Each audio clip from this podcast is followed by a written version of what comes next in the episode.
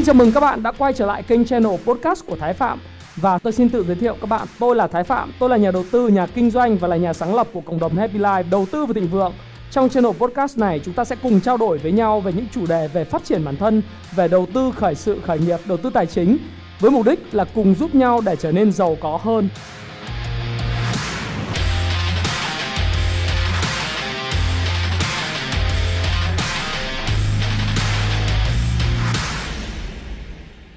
Hi, xin chào tất cả các bạn. Chào mừng các bạn đã quay trở lại với channel của Thái Phạm. Và như đã hứa với các bạn, tôi sẽ làm một cái video tối ngày hôm nay phân tích và mổ xẻ cho các bạn về câu chuyện mà rất nhiều những bạn đang quan tâm và cả thị trường về bất động sản cũng như chứng khoán đang quan tâm.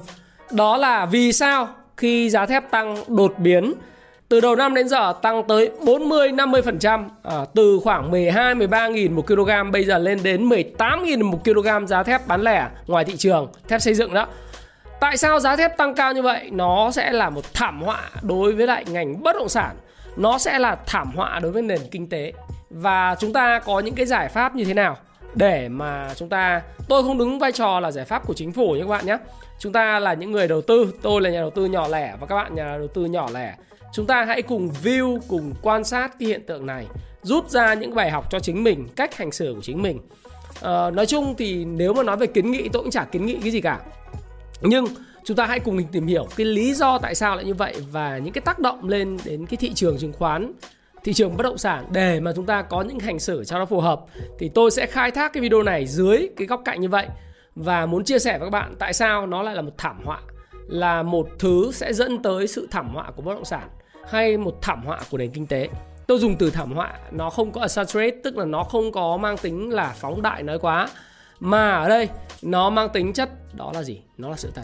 Nếu mà tiếp tục nó cứ tăng phi mã như này và chúng ta không có cái giải pháp, à, hoặc cái giải pháp nó không đến từ các doanh nghiệp sản xuất thép, đó là cái điều mà tôi muốn chia sẻ.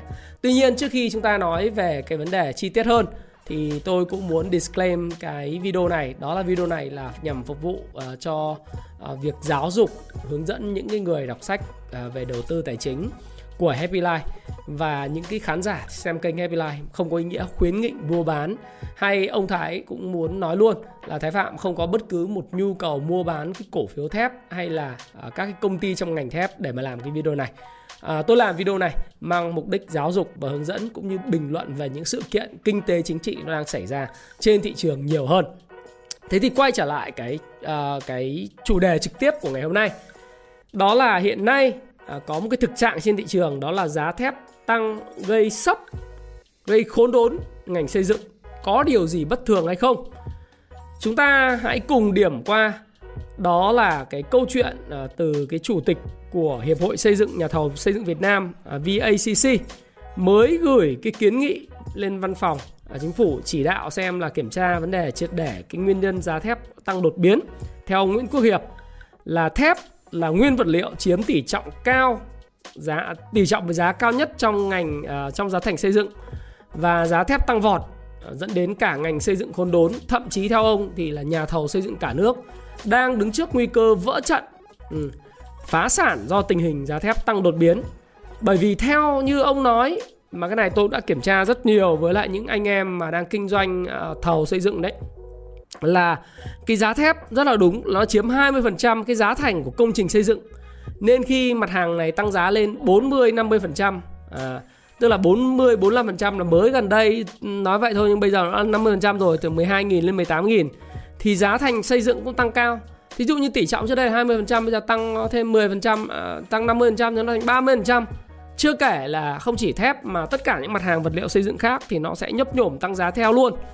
à, Thì dẫn đến là hiện trạng, một cái hiện trạng hiện nay tất cả những nhà thầu xây dựng họ đã bị lỗ trong những cây công trình xây dựng mà họ đã nhận và ký những cái giá thầu xây dựng trước cái thời điểm Tết à, âm lịch vừa rồi, trước năm hai không hai mốt vừa rồi, và thậm chí là họ đã ký vào năm ngoái, năm nay thực thi hợp đồng là lỗ đến bị thương.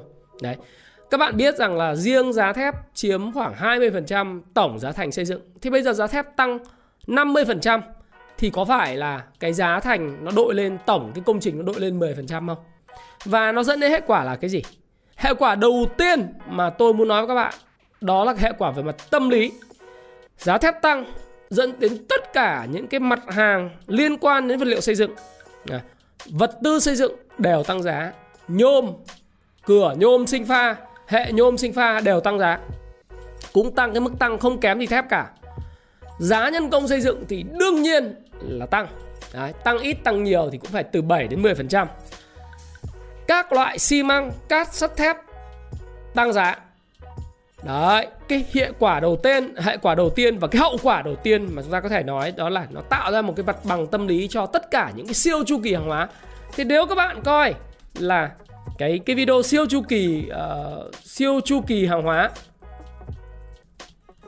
trên YouTube Thái Phạm á, thì các bạn sẽ thấy rằng là uh, các bạn đánh YouTube được ra là siêu chu kỳ tăng giá của hàng hóa tới. Tôi làm video này vào ngày mười một tháng ba năm hai nghìn không trăm hai mươi, à hai mươi mốt.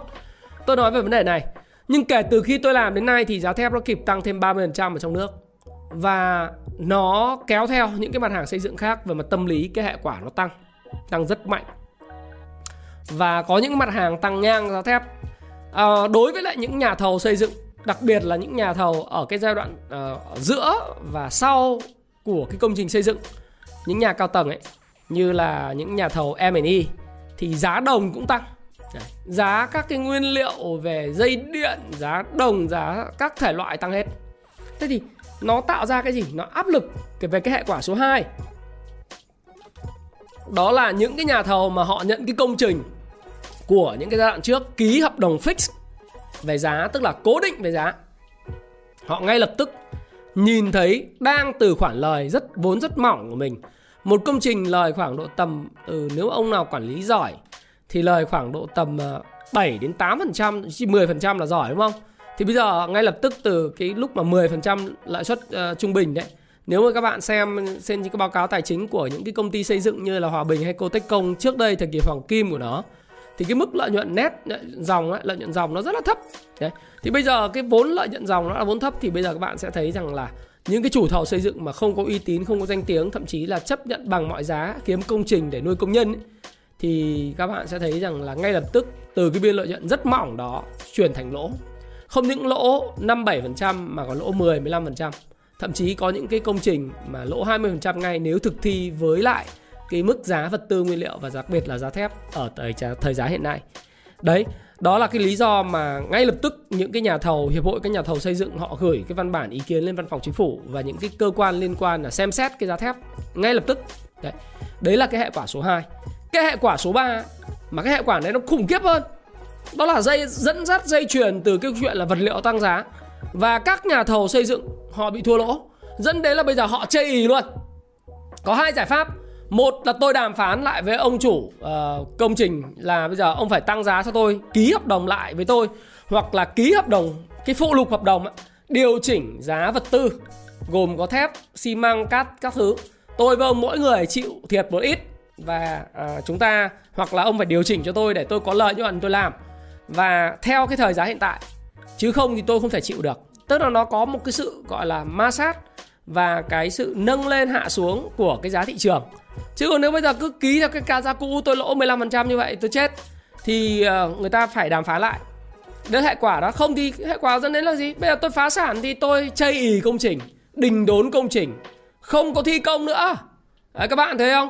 Nếu các bạn điểm qua tất cả, tôi sống ở Hồ Chí Minh thì tôi thấy cái điều này rất là rõ. À, tôi thì đợt dịch Covid này từ tháng tư tôi không có ra Hà Nội, à, nhưng tôi chỉ có loanh quanh Hồ Chí Minh ấy, thì tôi thấy rằng là những cái công trình xây dựng phải nói là tư nhân là người ta giờ người ta không xây. Và à, những cái cái công trình mà đang xây dở thì cố gắng cố đấm ăn xôi, những công trình chưa bắt đầu xây dựng thì thôi dừng lại hẳn luôn. Bên cạnh nhà tôi quận bảy, cái dự án này tôi nói nói chơi tôi cũng phải nói cái gì nó nó không ảnh hưởng gì đến ai cả. Là bên chỗ Sunshine City. Đấy thì bây giờ là thấy cần cần cẩu cứ để đấy, nhưng mà công nhân thì cũng cứ vào ra ra vào nhưng mà không tiến hành xây dựng nữa. Đấy, vì sao? Bởi vì bây giờ cái cái những cái nhà thầu mà xây dựng giờ là lỗ vốn sảng cạch mà không đàm phán được với chủ đầu tư là chết, đúng không? Cái hệ quả là công trình đình đốn. Một hệ quả cuối cùng, hệ quả kinh khủng hơn sẽ làm đình trệ toàn bộ nền kinh tế này. Đó là gì? Đó là những doanh nghiệp bất động sản. Bây giờ các bạn thấy là cái thời giá hiện nay về giá đất chúng ta đã cùng biết với nhau rồi, đúng không? Khi cái thời mà chính phủ các nước và ngân hàng trung ương các nước họ bơm tiền từ Mỹ, từ Âu, từ Úc, từ New Zealand, từ Hàn Quốc, từ Nhật Bản, từ Trung Quốc, Canada rồi này kia các kiểu, nó bơm tiền ra. Và nó bơm tiền ra nó dẫn đến là cái giá đất nó tăng cao đột biến. Thì cái chi phí đầu vào của những ông chủ xây dựng nó bao gồm là giá đất, quỹ đất sạch bây giờ không còn nhiều. Bây giờ cái giá đất nó tăng cao, cái khung giá uh, thuế sử dụng đất nó cũng tăng. Rồi bây giờ lại cộng thêm cái giá đầu vào xây dựng, bao gồm thép, vật liệu xây dựng, công nhân uh, và tất cả những chi phí cấu thành lên giá thành của sản phẩm, nó tăng lên. Nó dẫn đến một cái hệ quả, mà hệ quả này chắc chắn sẽ dẫn đến sự đình đốn của nền kinh tế. Nói ở khu vực phân khúc xây dựng nó bình thường thôi. Đó là gì? Đó là cái câu chuyện người ta sẽ phải tăng giá sản phẩm, thành phẩm lên. Thí dụ như bây giờ các bạn nhìn thấy một điều, nó là một sự vô lý ở các cái công trình xây dựng mới. Đó là bạn thấy ở Biên Hòa, khi mà người ta mở bán bây giờ các cái công trình mà xây dựng, các cái chung cư bây giờ là ba mươi sáu, ba mươi bảy triệu một mét vuông, ba mươi tám triệu mét vuông là rất là bình thường. Hay Bình Dương là bốn mươi triệu mét vuông là bình thường. Có những nơi mà học trò tôi nói rằng là bây giờ lên đến sáu mươi triệu mét vuông. Tại Hà Nội, à, tại tại Hồ Chí Minh là có thể nói rằng là cái câu chuyện về những căn hộ mà dưới hai tỷ đồng nó không bao giờ nghĩ tới nữa, đúng không? Còn căn hộ mới bây giờ mở bán, đâu ai mở bán ở mức bán bốn mươi triệu mét vuông đâu. Không ai có, không có, không có ai làm chuyện đó. Và trong các cái uh, cái cái đại hội thường niên của công ty bất động sản, người ta nói rằng là bây giờ cái cái nhà giá rẻ giờ nó coi như gần như là tuyệt chủng này. Bởi vì nếu mà anh làm giá rẻ thì cái biên lợi nhuận của anh rất mỏng và anh không có đủ, và quỹ đất thì ngày càng ít, cho nên anh làm cái biên mỏng thì cái lợi nhuận anh thu về ít. Ừ. Còn bây giờ anh làm giá cao thì anh phải tăng giá, anh tăng giá sản phẩm lên. Đấy, sáu mươi lăm đến bảy mươi triệu đồng một mét vuông tại những khu vực sang xịn như là ở quận bảy. Còn quận hai, thành phố Thủ Đức thì nó có thể lên tám mươi mấy, thậm chí vài trăm triệu một mét. Ừ. Vài trăm triệu một mét. Vì sao? Vì cái giá đất nó cao, chi phí nó tăng cao, thì nó dẫn đến là cái quyết định của các chủ đầu tư hiện nay, họ phải tăng giá sản phẩm.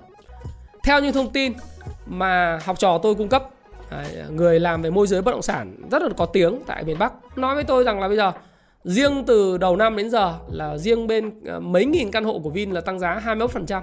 Trong vòng hai tháng vừa rồi tăng giá hai mươi mốt phần trăm. Các cái chủ đầu tư khác mà tôi cũng vừa nói với học trò tôi là cái nhà liền thổ ấy, thời gian tới cũng sẽ tăng từ mười đến mười lăm phần trăm.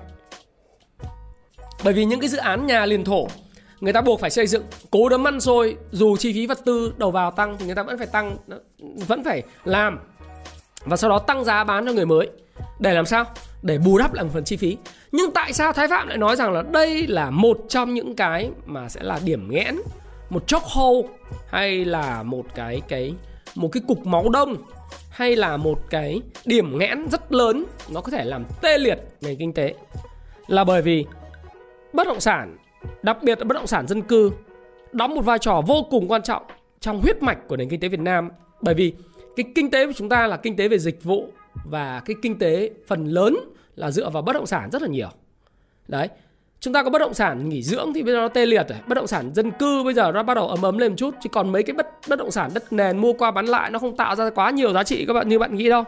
Bất động sản dự án và chung cư rồi nó, những cái bất động sản mà nhà liền thổ nó mới tạo ra nhiều giá trị nền kinh tế. Bởi vì sao? Bởi vì đấy là nơi mà tiêu thụ về sắt thép, tiêu thụ về vật liệu xây dựng, rồi đóng thuế cho nhà nước rất là lớn. Chứ còn mấy cái anh mà anh, anh phân lô bán nền ấy, không, không tạo ra cái gì hết ngoài tạo sóng ấy. Nó tạo ra những cái sự hoang phí đất đai. Thế nhưng những chủ đầu tư lớn, khi mà họ chơi cuộc chơi lớn, thì khi họ tiêu thụ những cái nguyên vật liệu thép theo các thứ, thì nó mới tạo ra cái công ăn việc làm cho những cái, một hiệp hội ngành nghề đứng sau support. Và tiếp theo nữa là gì? Họ tạo ra công ăn việc làm cho môi giới, họ tạo ra công ăn việc làm cho ngành ngân hàng. Bởi vì ngân hàng nó phải cho vay bất động sản. Các bạn nhớ không? Chứng khoán, ngân hàng, bất động sản, như tôi nói các bạn, đó là ba cái bình thông nhau đối với nền kinh tế. Thế thì đối với bất động sản dân cư mà đứng hình, tại sao nó đứng hình?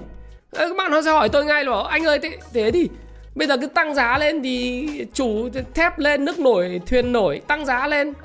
Ờ, nếu mà sắt thép tăng lên, vật tư xây dựng tăng lên thì cứ tăng giá lên thôi, có gì đâu mà phải xoắn. Không, không đơn giản như vậy. Cái chính nhà thầu vỡ nợ là một phần. Cái phần đấy tôi nghĩ rằng là nó là cái mà chắc chắn sẽ xảy ra nếu mà như cái giá, tình trạng giá thép nó cứ như thế này. Cái thứ hai nữa, cái quan trọng ấy, anh tăng giá, ví dụ Vin anh tăng hai mươi mốt phần trăm giá bán, một số dự án tăng lên mười lăm phần trăm giá bán. Vấn đề nằm chỗ là cái khoảng cách giữa cung và cầu, cái nhu cầu thực tế với nhà ở người ta vẫn có nhá, dân vẫn có. Nhưng bây giờ vì cái Covid, vì cái đại dịch, vì tất cả mọi thứ, người ta không làm ăn được, kinh doanh được cái gì cả. Thu nhập không tăng, đại đa đại bộ phận là thu nhập không tăng. Nhưng mà cái giá nhà cửa nó ngày càng tăng cao. Thì bây giờ chỉ có mấy ông đi đầu cơ thôi, mấy ông mua thấp bán cao, mua cao bán cao hơn, ông mới mua nhà cửa kiểu vậy thôi. Còn người dân thực tế ra thì bây giờ bảo người dân mua nhà sáu mươi lăm triệu đến bảy mươi triệu mét vuông để ở hiếm lắm. Cái tỷ trọng đó cũng dự án chung cư hạng sang và cao cấp ở Hồ Chí Minh nó thấp. Phần lớn bốn mươi đến năm mươi phần trăm nó là cái câu chuyện liên quan đến đầu tư và đầu cơ là chính. Thế còn cái câu chuyện mua để ở, mua góp góp để ở ấy, thì, thì, thì tôi thấy là nó không nhiều. Bởi vì nó mua góp hay không nó phải thông qua ngân hàng, banh phải giải ngân. Và người ta phải có thu nhập, thu nhập người ta phải ổn định, vững chắc đi lên. Người ta phải được thăng quân hàm, thăng lon, ấy, thăng chức ở công ty. Người ta phải tăng lương, các kiểu thì người ta mới mua được. Đấy, đây là cái mà tôi nói các bạn rất đơn giản để hiểu. Thế thì khi anh tăng giá lên, giá của anh rất cao. Trong khi cái disposable income, cái thu nhập khả dụng và những cái thu nhập mà có thể kết nối được người dân thì cái khoảng cách giữa cung và cầu về mặt giá nó càng ngày càng không gặp nhau. Dẫn đến là gì? Bất động sản nó trở thành bất động, đứng im. Nhưng dự án ngày hôm nay giá rất cao, bán thấp hơn thì không có lời. Nhưng mà bán cao thì lại không có ai mua, dẫn đến ngồi đứng im. À, thì các bạn thấy là cái hệ quả không? Là vừa công trình đình đốn, không thi công nữa. Tôi nói về mảng dân cư trước nhá, trước khi nói về mảng đầu tư công. Công trình đứng im, không ai thi công gì hết. Vì thi công lỗ, nếu không đàm phán với chủ đầu tư, tăng giá. Hoặc là nếu thi công tiếp thì cái giá của giá bán của căn hộ, của các cái, cái, cái sản phẩm, thành phẩm nó tăng cao lên, cái sức mua nó yếu đi. Quy luật cung cầu về nền kinh tế thôi. Và nếu như mà cái người mà đi buôn ấy, người ta lại không thấy có chênh lệch giá thì người ta lại càng không tham gia. Túm lại là gì? Mua xong mà không biết bán cho ai, người ta lại càng không tham gia, không tham gia. Dẫn đến là bất động sản sẽ trình đình đốn luôn. Đình đốn, giá cao không phải là sướng sướng đâu. Mấy ông sản xuất thép ấy, không phải là cứ thích giá cao là là là là nghe bảo cứ đọc báo là thấy giá cao này kia là công ty thép có lợi. Lợi, đồng ý lợi, nhưng cao vừa vừa thì có lợi nhá. Còn mà cao quá như thế này á, là tôi nói là báo cáo quý một thì ra rồi đúng không? Đợi quý hai, quý ba, quý hai có thể là vẫn còn tiêu thụ được đúng không? Quý ba thì biết. Ừ, nếu mà cứ tình hình này không giải quyết được thì mong nó giải quyết được tình hình này, nó giải quyết nhưng mà tồn kho chắc chắn cao. Bởi vì trước đây ấy, cái quý một là anh thông báo tăng giá thì cái đại lý người ta, tại sao doanh thu ở đâu, phát sinh từ đâu?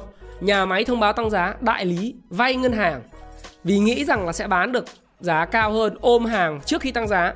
Sau khi tăng giá thì nó tăng, cho nên vay ngân hàng, ông ôm hàng của nhà máy vào, ông chất vào trong kho rất là đầy để ông ăn cái chênh lệch tăng giá. Khi nhà máy thông báo tăng giá một cái là ông đã có hàng giá thấp.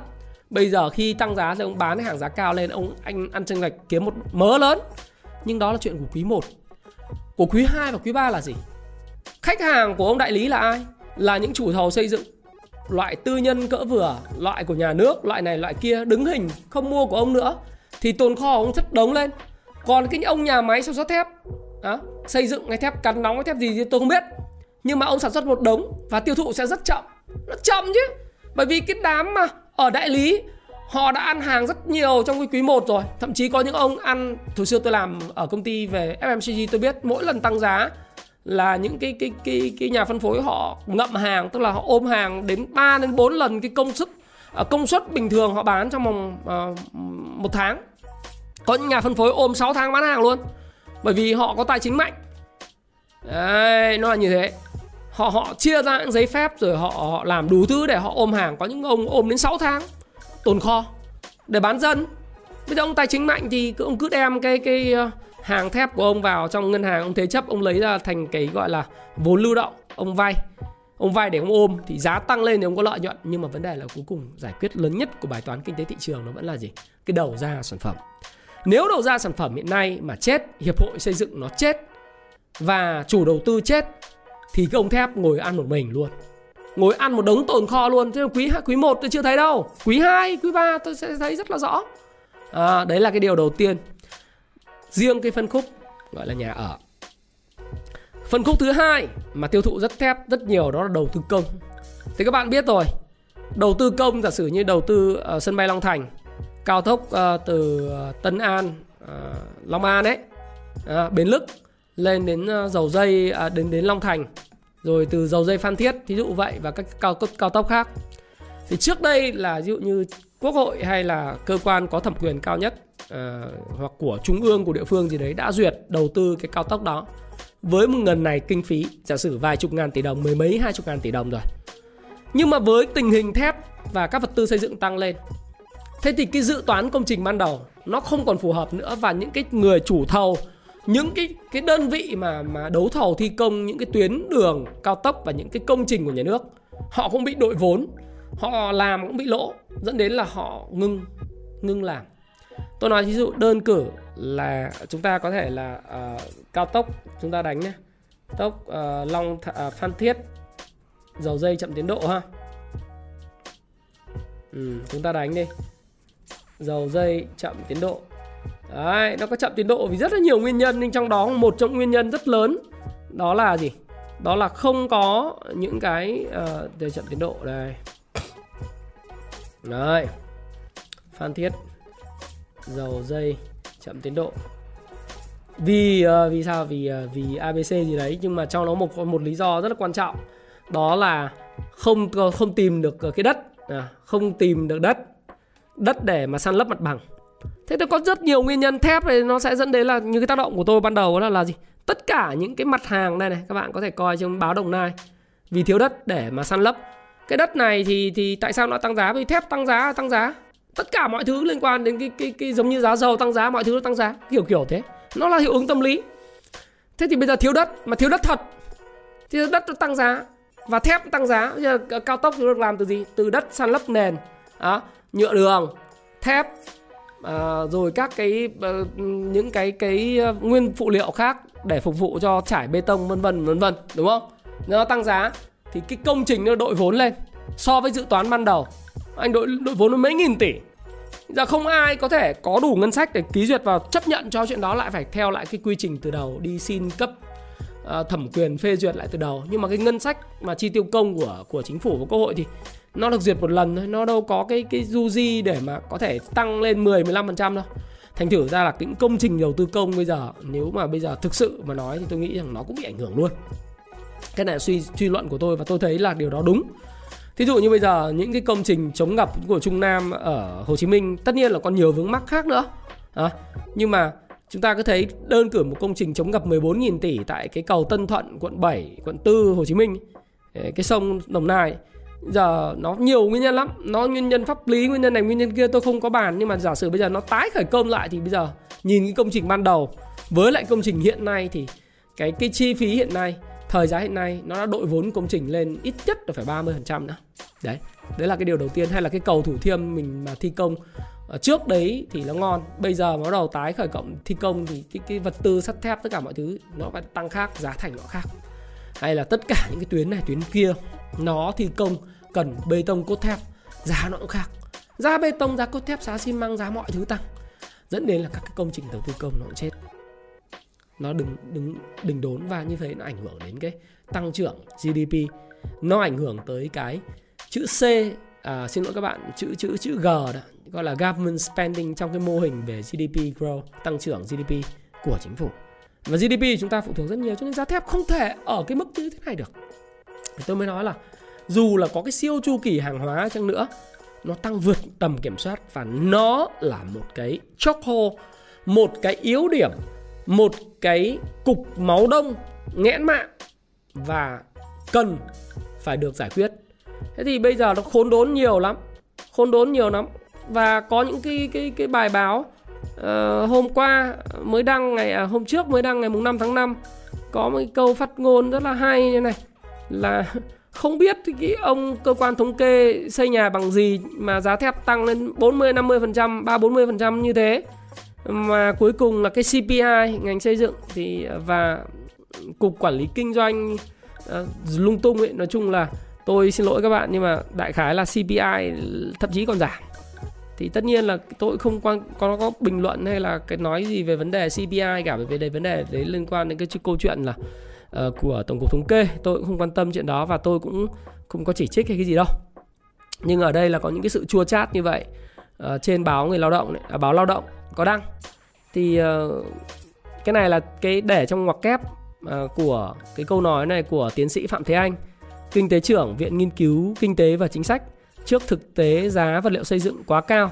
Trong khi báo cáo của Tổng cục Thống kê cho biết nhóm nhà ở và vật liệu xây dựng trong tháng tư vừa rồi giảm không phẩy bốn mươi ba phần trăm, thì uh, tiến sĩ Phạm Thế Anh mới, mới đưa trong ngoặc kép là không biết cơ quan thống kê xây nhà bằng gì. À, rồi uh, có nhiều nguyên nhân giá thép tăng cao do uh, A, B, C về uh, nguyên liệu. Thế bây giờ mình mới hỏi là bây giờ bão giá này như trong cái siêu chu kỳ hàng hóa đấy, tôi đã nói với bạn lý do tại sao. À, vì sao loại như vậy? Đây là cái văn, văn bản các bạn nhìn nhé, văn phòng kiến nghị này. Kiến nghị của các nhà thầu xây dựng gửi ngày mười chín tháng tư, giống như là hỏa tốc, cấp tốc luôn. Không thì kiến nghị về giá thép xây dựng. Là mình kiến nghị là xem lại, xem như thế nào. Nhưng mà cái lý do tại sao? Bởi vì cái siêu chu kỳ hàng hóa là do Trung Quốc nó gom hàng. Vì sao? Mỹ in tiền. Trung Quốc nó gom hàng đẩy giá commodity lên. Giá nguyên vật liệu, tất cả các quặng kiếc tăng lên. Trung Quốc được thể làm giá luôn. Và thứ hai nữa là cái, cái câu chuyện mà ông Biden ông kích cầu xây dựng các hạ tầng tại Mỹ đó. Trong tám năm, mười năm tới nó cần rất là nhiều sắt thép. Dẫn đến là cái giá thép nguyên liệu và giá thép các thứ nó cũng tăng lên. Đấy, nó là như vậy. Thì do anh in tiền nhiều thì mọi thứ nó cũng tăng lên tương ứng. Nó dẫn tới là nước nổi bèo nổi. Tuy nhiên, nó sẽ phải tăng đến một cái ngưỡng chịu đựng nhất định của nền kinh tế. Đấy, ngay cả Trung Quốc bây giờ với cái sự làm giá rất là mạnh, nó ảnh hưởng tới cái đầu tư công của Trung Quốc. Trung Quốc đầu tư công khủng khiếp lắm các bạn nhé. Thì Trung Quốc cũng phải tung các biện pháp để hạ nhiệt thị trường rồi. Cái việc Trung Quốc, cái thép họ kiểm soát là kiểm soát toàn thế giới. Họ mua các cái quặng từ Úc, à, từ, từ, từ Úc à, họ về họ tinh luyện, họ gom hàng lúc giá thấp và bán hàng giá cao. Đấy là chiêu trò và nghề của người Trung Quốc. Nếu các bạn xem cái bộ phim, nếu các bạn muốn muốn xem á, thì xem những cái bộ phim về con đường tơ lụa của Trung Quốc, các bạn sẽ hiểu rằng là người Trung Quốc giỏi từ cái thế kỷ, không phải là đến thời Đường họ mới buôn kiểu này. Thời Đường thế kỷ thứ mười, á, thế kỷ thứ mười bốn là siêu nhân rồi. Siêu nhân về buôn kiểu mà gom giá rẻ bán giá cao rồi. Và họ có hiệp hội. Đấy. Thì, thì nếu các bạn xem bộ phim về Trung Quốc, bạn sẽ hiểu là họ về con đường tơ lụa họ giỏi lắm. Nhưng mà cái vấn đề mà buôn như này, nếu mà tôi đọc những cuốn như cuốn sách về Tào Tháo đi chăng nữa, thì từ cái thời mà những cái, cái thời Tam Quốc là những người buôn sắt thép của Trung Quốc, lúc rẻ họ gom, lúc cao họ bán. Đấy, thì bây giờ với vấn đề như thế này này, là Trung Quốc đã phải uh, có những cái mức để mà hạn chế bằng cách là nâng các cái mức giới hạn giao dịch và yêu cầu ký quỹ đối với hợp đồng kỳ hạn. Đấy. Và uh, sàn Đại Liên của Trung Quốc đã phải kiểm soát theo yêu cầu của chính phủ. Và ngoài ra thì sàn chứng khoán Đại Liên, chủ yếu là giao dịch hàng hóa đó, cũng cảnh báo những người tham gia thị trường hãy kiểm soát rủi ro trong bối cảnh giá quặng sắt, than luyện cốc và than cốc biến động quá mạnh. Nó tăng đấy. Và thị trường hiện nay là quá nóng bỏng luôn. Thế thì như tôi nói các bạn là như này này, bây giờ cái chiêu siêu chu kỳ về hàng hóa, chúng ta biết nguyên nhân lý do tại sao rồi. Xem lại cái video này của tôi là để biết là lý do tại sao. Cái video vào ngày mùng ba mười một tháng ba đó, các bạn xem cái video vào ngày mười một tháng ba, một trăm năm mươi bốn nghìn lượt xem. Đấy. Thì các bạn sẽ thấy là tôi phân tích rất là rõ về cái siêu chu kỳ hàng hóa này rồi. à, Và nó có một cái nguyên nhân ai biết. Bây giờ vấn đề là xử lý như thế nào. Bây giờ kiến nghị của Hiệp hội Văn phòng Chính phủ, à, kiến nghị của các nhà thầu xây dựng gửi Văn phòng Chính phủ can thiệp. Tôi nghĩ là kinh tế Việt Nam là nền kinh tế theo cái, cái kinh tế thị trường. Tôi đồng ý là cần phải có cái bàn tay vô hình theo cái lý thuyết của Adam Smith. Nhưng mà kinh tế thị trường thì để cho cung cầu tự điều tiết. Bởi vì bây giờ ai cũng biết là giá thép nó sẽ là một thứ sẽ giết chết nền kinh tế. Nó tạo ra sự đình đốn trong hoạt động thi công, hoạt động bất động sản, kinh doanh bất động sản và tắc nghẽn. Thế thì anh phải giải quyết thôi. Nhưng mà không thể nói nhà nước được can thiệp được. Vì, vì nếu mà không có cái dấu hiệu về về bắt tay của các nhà sản xuất thép nâng giá, thế thì thế thì sao? Anh xử lý xử phạt người ta kiểu gì? Nước lên thì thuyền lên. Ví dụ như giá đầu vào tăng thì họ tăng tăng giá đầu ra. Thì họ sẽ tăng đến khi nào? họ tăng đến khi nào mà cái đội xây dựng họ chỉ không chịu không được, họ không nhập nữa. Giống như tôi nói, bây giờ ông tăng thông báo tăng giá, những cái đội đại lý nó gom hàng của ông, đúng không? Nó rất sung sướng gom hàng của ông, bởi vì nó có khả năng là nó kiếm được lợi nhuận trong thời gian ngắn. Cái đội mà nhà phân phối sắt thép ấy. Đấy, nhưng mà bây giờ đội nhà phân phối sắt thép đấy bán hàng không được, bán cho công trình công cũng không được, mà công trình tự cũng không được, tồn kho một đống, chôn vốn vào đấy, người ta không xây nhà nữa thì làm sao? Thì cũng cũng phải giảm giá thôi. Tốt nhất là cách mà các nhà thầu mà xây dựng bảo vệ mình là để cho nó đình đốn.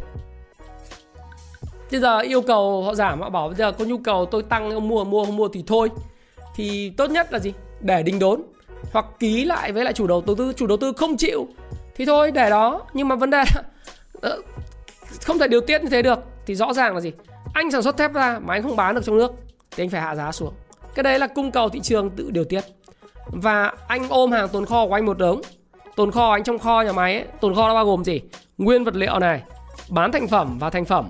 Anh để kho nhà máy. Bây giờ kho nhà máy của anh hàng ngày nó làm một cái lò luyện uh, than cốc đốt lên rồi thì anh phải sản xuất một lượng thép như thế. Nhưng giờ anh sản xuất xong, anh chất đầy trong kho. Trong kho không tiêu thụ được ở các đại lý. Kể cả đại lý anh tự vận hành hay đại lý mà anh anh mở cái đại lý do cái người khác làm chủ. Giờ anh không tống xuống được các cái kho đó thì sao? Thì đơn giản thôi. Thì anh ngưng sản xuất à? Không thể ngưng sản xuất được, bởi vì anh đã uh, anh phải đảm bảo tối ưu hóa tài sản, là cái cái tăng cường cái cái uh, asset turnover chẳng hạn, cái uh, vòng quay tài sản.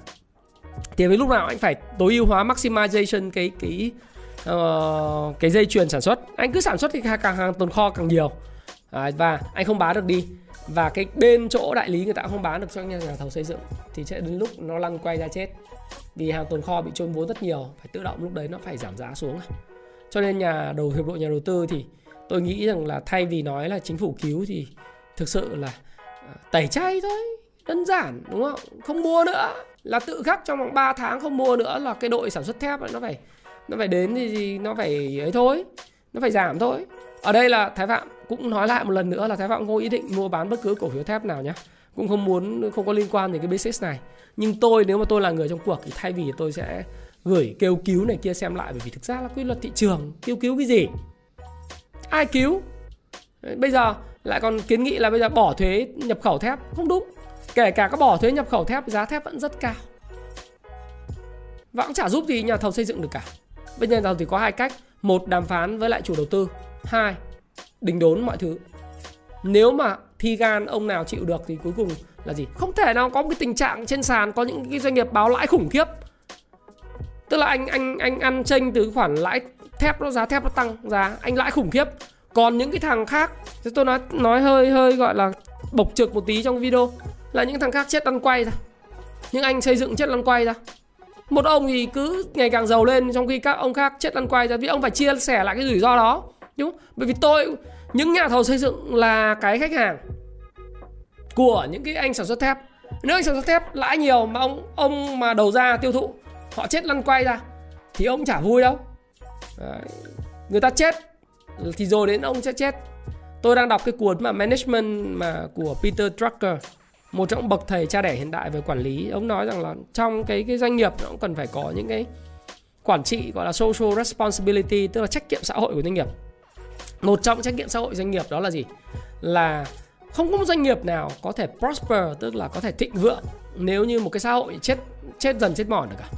Không một anh sản xuất thép nào mà cứ gọi là sống khỏe phà phà trong khi tất cả những đối tác bạn hàng của mình chết dần chết mòn. Đấy. Bây giờ hiệp hội nhà thầu xây dựng chết dần chết mòn, không có anh doanh nghiệp thép nào báo lãi. Nó rất là phản cảm, bởi vì anh báo lãi rất, lợi nhuận rất lớn, khủng này khủng nọ, nhưng mà bạn hàng của mình thì chết, sẽ dẫn đến một điều là cuối cùng anh phải hạ giá bán sản phẩm. Và nếu anh không hạ giá bán sản phẩm thì những cái người ôm hàng, đại lý ôm hàng, họ sẽ lén lén họ, họ, họ hạ giá bán, họ đẩy cái, cái tồn kho họ đi. Cái này hồi xưa tôi làm ở ngành ép ép xê giê tôi hiểu. Đến lúc hàng tồn kho nó có, nhưng mà may cái là sắt thép nó không có đát, nó không có cận đát giống như là hàng ép ép xê giê. Nếu phải tồn kho lâu, anh chôn vốn được. Nhưng mà thực tế là ông nào mà chỉ cần đến lúc mà cái cái cái chu kỳ commodity nó quay đầu phát, ông nào bán không nhanh thì lúc đấy là ông đấy ôm hàng, ôm đầu máu luôn. Thế thì cứ để cho nhu cầu thị trường nó điều tiết đi. Nếu đình đốn phát thì tự khắc các doanh nghiệp thép họ biết phải làm gì. Thế lời khuyên của tôi là để thị trường để điều tiết, chứ kêu cứu chả giải quyết được ai. Còn nhiều người bảo là thì cứ bây giờ mua cổ phiếu thép đi, tôi bảo ừ thì các bạn phải hiểu là cơ cấu họ phải phụ thuộc vào nội địa bao nhiêu, xuất khẩu bao nhiêu. Tôi thì tôi sẽ thấy rằng là giá nó cũng cao rồi, cao và và thời gian tới họ sẽ phải chia sẻ trách nhiệm xã hội và và tất cả mọi thứ với lại những cái nhà thầu xây dựng, chứ không thể để này, bởi vì nền kinh tế sẽ chết. Thì cứ để xem sao. Cái, cái, khi cơ quan quản lý của Việt Nam sẽ học hỏi những cái cơ quan quản lý của Trung Quốc, họ vào cuộc thì thời gian tới có thể là thép sẽ hạ nhiệt đấy. Và tôi tin vào điều đó, nhưng mà dù là tôi không ủng hộ cái câu chuyện là là cái bàn tay vô hình, tôi thích những cái thứ nó nó có theo quy luật thị trường. Tôi ủng hộ cái quy luật thị trường, nhưng mà có lẽ là là từ tư cách quản lý thì người ta có cái cách nhìn khác. Thì tôi thì tôi tin rằng là nếu mà Trung Quốc đã làm thì thì ở Việt Nam cũng sẽ có thể tiến hành thôi. Đấy, chứ không thể nào mà để cho nhà thầu chết được. Và các cái doanh nghiệp thép họ phải chia sẻ lại cái lợi nhuận. Và như vậy thì trong quý ba tới, thời gian tới, tôi nghĩ quý hai, quý ba này nếu mà giải quyết vấn đề này thì biên biên lợi nhuận gộp và biên lợi nhuận dòng ấy của các doanh nghiệp thép cũng phải giảm. Thứ hai nữa là cái vòng quay tồn kho nó, nó cũng sẽ tăng à, sẽ giảm đi. Số ngày tồn kho sẽ tăng lên. Thì đấy là cái mà tôi tôi nói, và tôi kịch liệt cho rằng là cái cái vấn đề cuối cùng rút ra được bài học cho nhà đầu tư là gì? Nó cũng giống như chúng ta kinh doanh thép vật chất vậy. Thì khi nào mà nó bắt đầu manh nha tăng và tăng vừa vừa thì chúng ta nắm, còn khi nào mà nó giảm quá quá à, nó tăng quá mạng, nó là đỉnh cao thì chúng ta chốt lời. Cũng tương tự như vậy với lại những cái cổ phiếu mà chúng ta đầu tư thôi. À, cổ phiếu đầu tư thì cũng giống như là buôn thép thành phẩm vậy. Để khi mọi người bắt đầu nói nói nhiều về vấn đề này thì các bạn sẽ thấy rằng là những cái vấn đề nó luôn luôn bộc lộ trong tương lai. Quý hai, quý ba tới nó sẽ là tồn kho, nó sẽ là biên lợi nhuận giảm, nó sẽ là những cái vấn đề liên quan tới chia sẻ trách nhiệm với người khác. Thì cái đấy là lúc đấy các bạn phải tự bảo vệ mình.